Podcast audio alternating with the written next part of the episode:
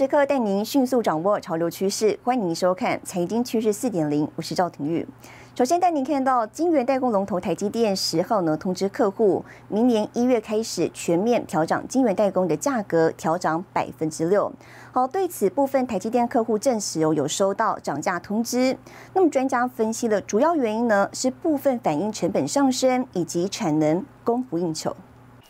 晶圆代工龙头台积电十号通知客户，全面调整晶圆代工的价格，部分制程、部分大小一律调涨百分之六，将从二零二三年一月起正式生效。对此，台积电表示，公司不会评论价格的问题，但多家大厂证实涨价消息。微粉的价格还是跟产能利用率的相关性是比较高的。那台积电在先进制程的领先跟占有率相对来讲是。是很强的，所以像 Apple、像 Qualcomm 这部分，甚至像之前 Intel 飞回、飞过来，都是为了产能的问题。对台积电来讲的话，它产能。看样子到明年上半年都不会有太大问题。台积电二零二一年时已经宣布，二零二二年一月开始全面调整晶圆代工的价格，其中成熟制程价格涨幅最高达到百分之二十，而先进制程则为百分之七到百分之九。如今再度含涨百分之六，一年之内两度涨价。专家分析，笔电、手机市况需求下滑，但高效能运算、车用晶片领域客户需求依旧畅旺。台积电在五纳米、四纳米、三纳米技术碾压对手，大客户抢单积极。此外，原物料通膨导致的成本上升也是原因之一。去年跟前年，台积电涨幅并没有是最高的，相对比较小的厂商涨幅相对比较比较高，但是呢。这波下来，台积电还可以微涨，但我相信那些二三线的价格应该已经涨不上去了。价格调整带动股价表现，台积电 ADR 股价十号上涨百分之一点七四，台积电台股早盘一度来到五百二十二元，市值回到十三点五三兆元新台币。新唐两台电视胡宗汉、沈维彤，台湾台北报道。好，南韩三星电子三年前宣誓呢，要在二零三零年成为包括晶圆代工在内的系统半导体领导厂商。不过呢，还没报道指出了公司领导人李在镕公司缠身，难以做出大胆决策。那么再加上资本支出不足，实现目标之路呢，可以会说是很崎岖。南韩三星电子目标在二零三零年成为系统半导体业的全球霸主，但还没报道实现目标之路崎岖。引述分析指出，三星要实现二零三零年目标还有七年时间，三星需投资目前支出的三倍以上，而且前提是台积电不做任何事。以整体产能来看，三星电子能否在二零三零年赶上台积电，实在难说。虽然三星。率先的已经导入了三纳米，采用 GAA 制程，就领先的台积电将近半年的这样的一个水准，但是其中的良率还还是受到了一个考验。五纳米跟四纳米的部分，他们无论在产能或者是在良率上面来讲的话，也跟台积电相差了一大截。制程技术上。甚至于说，在产能扩充上面来说的话，离台积电其实还有一大段非常长远的一个距离。二零二一年全球半导体代工业务，台积电营收市占比达百分之五十三，而三星为百分之十八，维持第二。分析指出，两者之间的差距可能扩大。估计台积电今年的市占率将为百分之五十六，三星为百分之十六。市场忧心，三星由于良率低，失去了四纳米晶片生产的重要客户。台湾分析师柴焕新表示，在更先进制程，三星想挽回客户有其难度。从日后的一个技术蓝图上面来看的话，跨入的二纳米世代的话，大。概是三星跟台积电恐怕会在同一个时间，但是良率的部分的话，则还是有待考验。还没报道引述分析指出，三星电子必须进行大规模企业并购，才能有所突破。但公司领导人李在镕因官司缠身，无法重返工作岗位，导致三星难以做出重大决策。新唐人亚太电视王冠霖、张元婷采访报道。后，美国传出正考虑扩大禁止美国企业出售先进晶片制造设备给中国公司，那么这将影响中共支持的中企，例如上海华虹半导体、长兴存储以及长江存储等。外媒报道，美国商务部有意扩大对中国半导体与晶片相关企业的制裁力度，除了扩大制裁中芯国际成熟制程相关的设备出口，还包括晶圆代工华虹半导体以及中国两大记忆体长兴存储、紫光旗下的长江存储等。美国禁令消息传出，华虹半导体十日开盘一度跌百分之十八，低见二十三点二港元，至中午收市跌百分之十三，报二十四点六港元，创下五十二周新低，即市成交五亿港元。中芯国际开盘跌百分之三，半日跌百分之一点八，报十四点九四港元，成交二点四亿港元。报道指出，美国商务部扩大半导体设备禁令仍处于早期阶段，可能需要几个月完成起草。如果实施，科林研发、科磊、应用材料等美系将受影响。美国还有意拉拢荷兰、日本等有关半导体设备企业的国家，加入这次封锁中系的阵营。目前，美国的出口和商务往来禁令已使华为重挫自研晶片的制造和供应。中芯国际也因无法进口极紫外光光刻设备，难以制造十纳米以内制成的晶片。新唐尔亚太电视陈慧模、李晶晶综合报道。强化科技产业安全供应链，继续带您看到日本参议院十一号通过了岸田政府的重要政策《经济安全保障推进法》。这项法案呢，着重在强化日本半导体等供应链，防止尖端技术外流等等。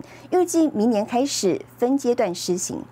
法案に賛成の皆さんの起立を求めます。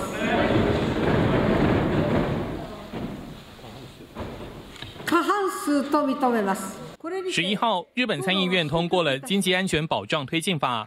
日本经济新闻报道，这项法案的重点包括强化供应链，确保核心基础设施安全，官民合力研发尖端技术，及禁止公开部分有危害国家安全之余的专利。预计这项法案将从二零二三年开始分阶段实施。具体的にはご指摘のサプライチェーン強靭化に資する重要物資の安定供給確保をはじめとする。 必要な経済政策を整備するものであり、我が国の経済安全保障の確保に向けた重要な一歩であると認識をしています。除此之外，为了降低依赖国外战略物资的风险，这项法案也将半导体、稀土类重要矿产、蓄电池、医药品等指定为特定重要物资。日本政府将加大对相关产业的财政支持力度。路透社报道，这项法案中的措施主要是针对中共。 経済安全保障は中国を念頭に軍事面だけでなく経済的な面での対立に対応するためのものです。この法律には半導体など重要物資を安定的に供給することや特許の非公開制度電気やガスなど基幹インフラの設備導入に関する規制などが盛り込まれ防止构成安全威胁的外国产品进入核心基础设施。赋予日本政府权力审查电力、能源、金融、铁路、供水和 IT 等十四种产业的部分设备采购。新航亚太电视张麒麟综合报道。好，接着带您看到这一周的财经趋势短波。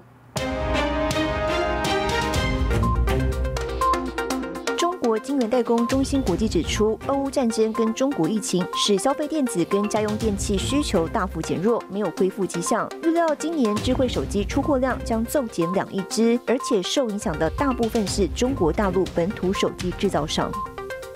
根据特斯拉最新公开的二零二一影响力报告，特斯拉将会让所有超级工厂都具备电池回收能力，来减少资源消耗，并获取珍贵的电池原料。迪士尼公司上季业绩显示，国际扩张帮助累计共二点五亿用户，但美国以外客户的快速增加，并不一定能带来丰厚的利润。本周三，Airbnb 更新了平台，包括新的搜寻方式，并对第二季度做出乐观预测，也透露预定的住宿跟住宿体验天数都超过了疫情前的水平。新唐人亚太电视整理报道。的 Google 开发者大会在台湾时间十二号清晨一点登场，新品齐发，台湾相关供应链受惠。更详细的新闻内容，休息一下，马上回来。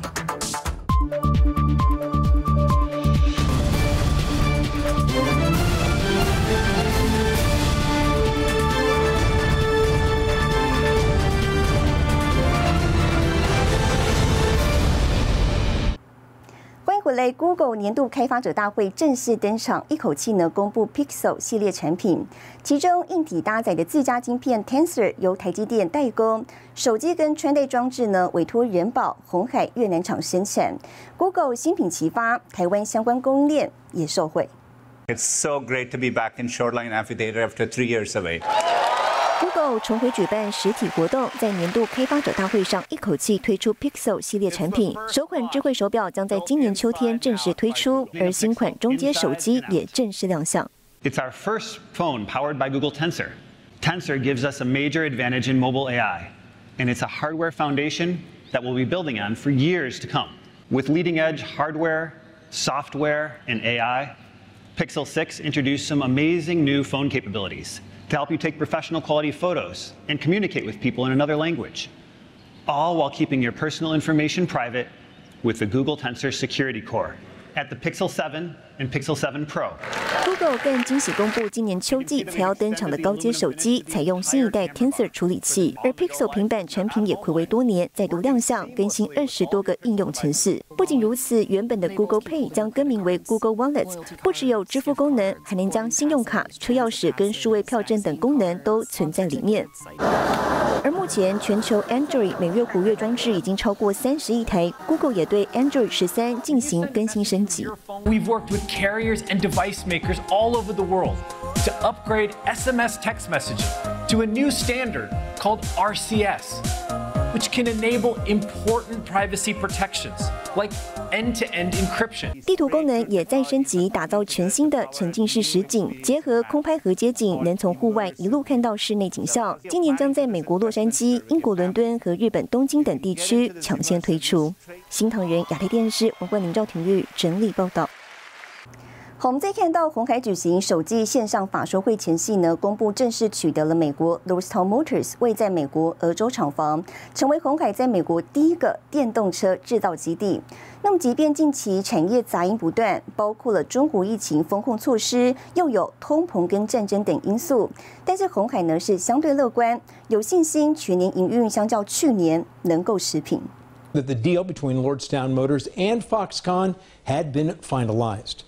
美国媒体高度关注，招牌换上代表红海的 Foxconn 字样。十二号上午五点半，红海正式宣布取得美国 Lordstown 厂房，同时达成了三项合作协议，等同旗下电动车布局跨入崭新里程碑。这个 Ohio 工厂呢，已经确定成为红海在北美最重要的 EV 生产基地，在未来双方会共同开发新车，推向全球的市场。红海与美系车厂敲定合作，下半年开始生产电动皮卡。此外，红海平价电动车 Model C 二零二三年目标出货五千到一万台。电动车布局显然对红海越来越重要，外界更是高度关注市况看法。刘扬伟表示，疫情瞬息万变，再加上地缘政治、通膨等不确定的因素，对整体市况供需确实造成不小的挑战。但出乎外界预期，红海看法相对乐观。但若以目前最新的情况啊，在我们再一次检视全年展望的话，我们觉得我们四个产品类别领域的能见度，其实要比三月法说会时来的更好一点。但整体来说，我们对集团全年的展望还是维持大致持平的看法是不变的。红海四大产品线中，除了消费智能产品表现持平，但云端伺服器、电脑终端以及元件产品，第二季渴望呈现显著成长。法人也关心中国持续封城管制措施，身为 iPhone 主要代工厂的红海，厂区冲击影响程度。其实中国在疫情上面的管控呢，对物流确实造成了很大的挑战啊。目前我们重要的厂区都营运正常。只有小部分厂区有一些影响，但整体的影响是有限的。那红海对于第二季看法本来就比较审慎啊，但是目前能见度没有改变，我们仍然维持 Y O Y 持平的这个看法。刘扬伟强调，中国厂区透过长期管理经验，深圳、郑州等大部分厂区实行闭环生产，即便持续封控，红海相信影响有限，也会持续进行调度产能因应，并随时关注中国疫情发展最新情况。新唐人亚太电视陈辉模、沈维彤，台湾台北报道。疫情发展。好，带您看到电脑品牌厂华硕公布第一季财报，税后纯益达到一百零四点三亿元，每股赚十四元，创下历年同期新高，延续 PC 市场进入疫情红利尾声的行情。不过呢，展望第二季，俄乌战加上中共风控影响欧洲和中国市场动能，考量市场不确定性升高，华硕预期 PC 出货动能在第二季将季减百分之十。电脑品牌大厂华硕十一号召开法说会，展望第二季。华硕认为，受俄乌局势以及中国风控措施影响，欧洲、中国地区买气。推估第二季个人电脑出货将季减约百分之十，零组件则估计减百分之十到十五。欧洲有些国家的这个这个民生用电啊，即便是民生用电的这个电费哈，也上涨了三倍以上。消费大众的这个支出啊，会有些不同品类的互相挤压的效果，联动也会影响到整个 PC 产业在欧洲市场的这个动能。大陆的通常这个部分来讲，整个。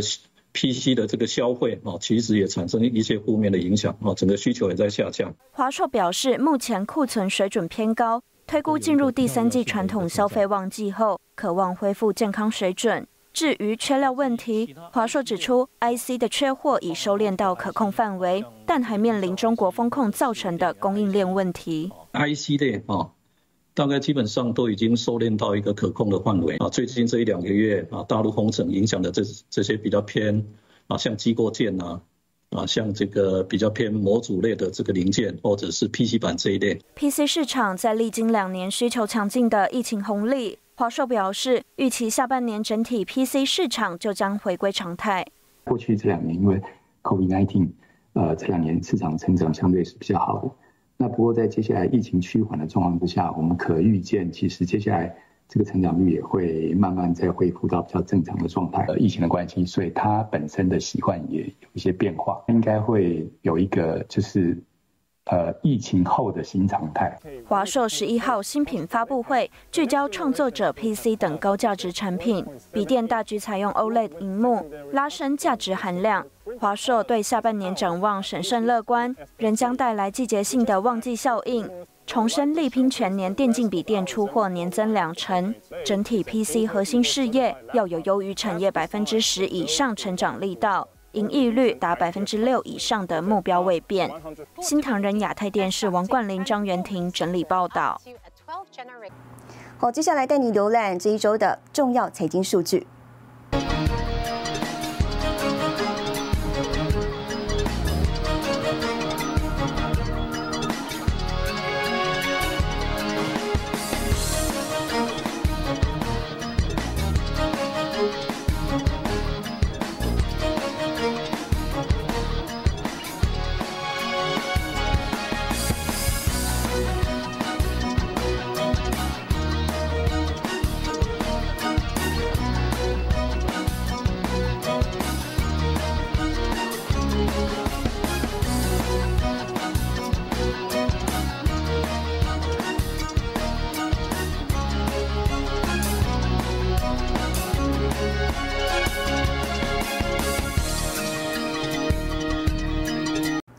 气体产品呢是工业重要的基础原料，被视为是工业的协议。而部分特殊半导体等级气体在制程上更扮演着关键角色。面对天然气逐年减少以及全球对能源的重视，台湾气体供应商导入智慧监控，研发气体回收系统，为产业开创新局。气体产品是工业重要的基础原料，被视为工业的血液。全球产值约九十五万千吨，每年有百分之四的年复合成长率。部分特殊半导体等级气体、氖气、氦气等，在制程上更扮演关键角色。如果没有这个气体的话，可能在这个制程上更高制程的，比如说要再往两纳米、一纳米的方向去走的话，这可能就会有一个一个门槛存在。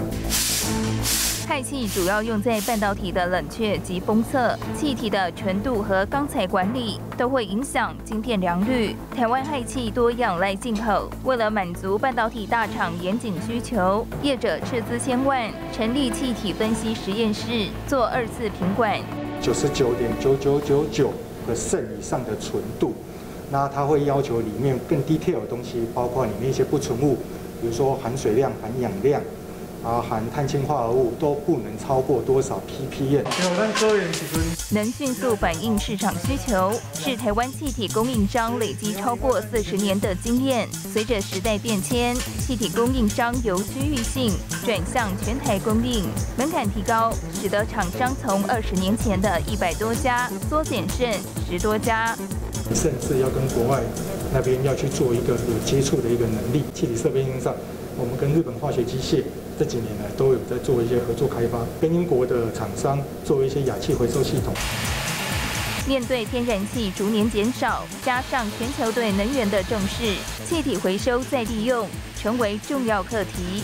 他们现在正在跟设备器材、跟我们气体商在讨论说，那我进入这个制程完之后，反应完的气体，我可不可以拿来回收、纯化，再回去使用？这样的话就可以把他们的需求的一个要求度下降下来。那这个也是目前正在正在研拟，从这个面板上就可以看得出来它的产量剩多少。有别于传统钢瓶需要外接调压器，业者开发一体成型设计，保护钢瓶头，降低气体外泄风险，并导入智慧管理系统。十多年前，业者洪家镇国外留学回台后，带领公司转型，从工业气体拓展多角化经营。看这个气体，感觉就是像家人一样。我们是跟这些产业一起共同努力，然后共同成长。啊，希望台湾的这些半导体厂、电子厂，还有一些工业气体。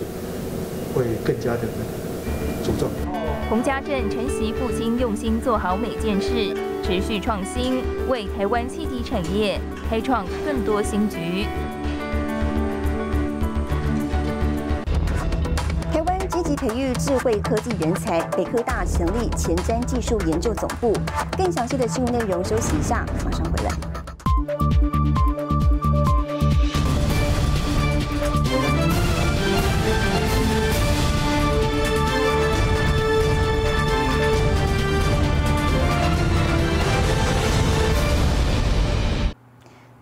全球科技人才荒，台湾学界、产业界积极合作，培育智慧科技人才。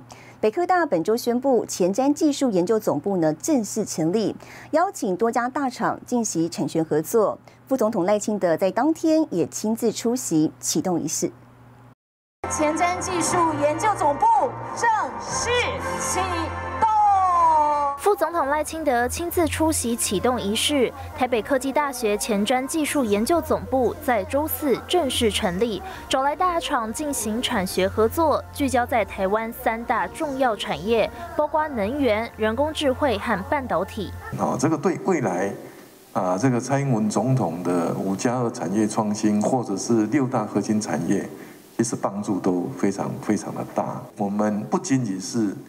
要达到学术尖端这样的目标，啊，也能够达到技术落地了。所以学校跟企业界其实各有专长。那利用这个前瞻技术研究总部呢，我们邀请业界的啊老板呐、技术长啦，或者是资深的工程师到学校里面来，啊，跟我们学校的老师、学生呢一起来啊做研究，做这个呃人才培育。请。同天揭牌的还有翼龙电子北科大研发中心，由董事长叶怡浩亲自带队参与。除此之外，前瞻技术研究总部也邀集了台达电、友达、宏基、群光、美商 Sunber 等多家大厂合作。台湾在科技人才确实很缺乏，那我们现在就加强跟学校的合作，来自己培养。那这次跟北科大合作，就是一个很重要的合作之一。翼龙和北科大将针对车辆智慧化合作。叶一浩直言，希望合作成为 ADAS 台湾之光。前瞻技术研究总部从人才培育做产学研发，盼能强化台湾重点产业竞争力。新唐人亚太电视林家伟、曾新敏，台湾台北报道。好，带您看到下周有哪些重要的财经活动。十七号，欧盟公布欧元区 GDP 纪律；五月十七号，美国公布零售销售月率；五月十八号，日本宣布 GDP 纪律；五月十八号，宏基举办全球新品发表会。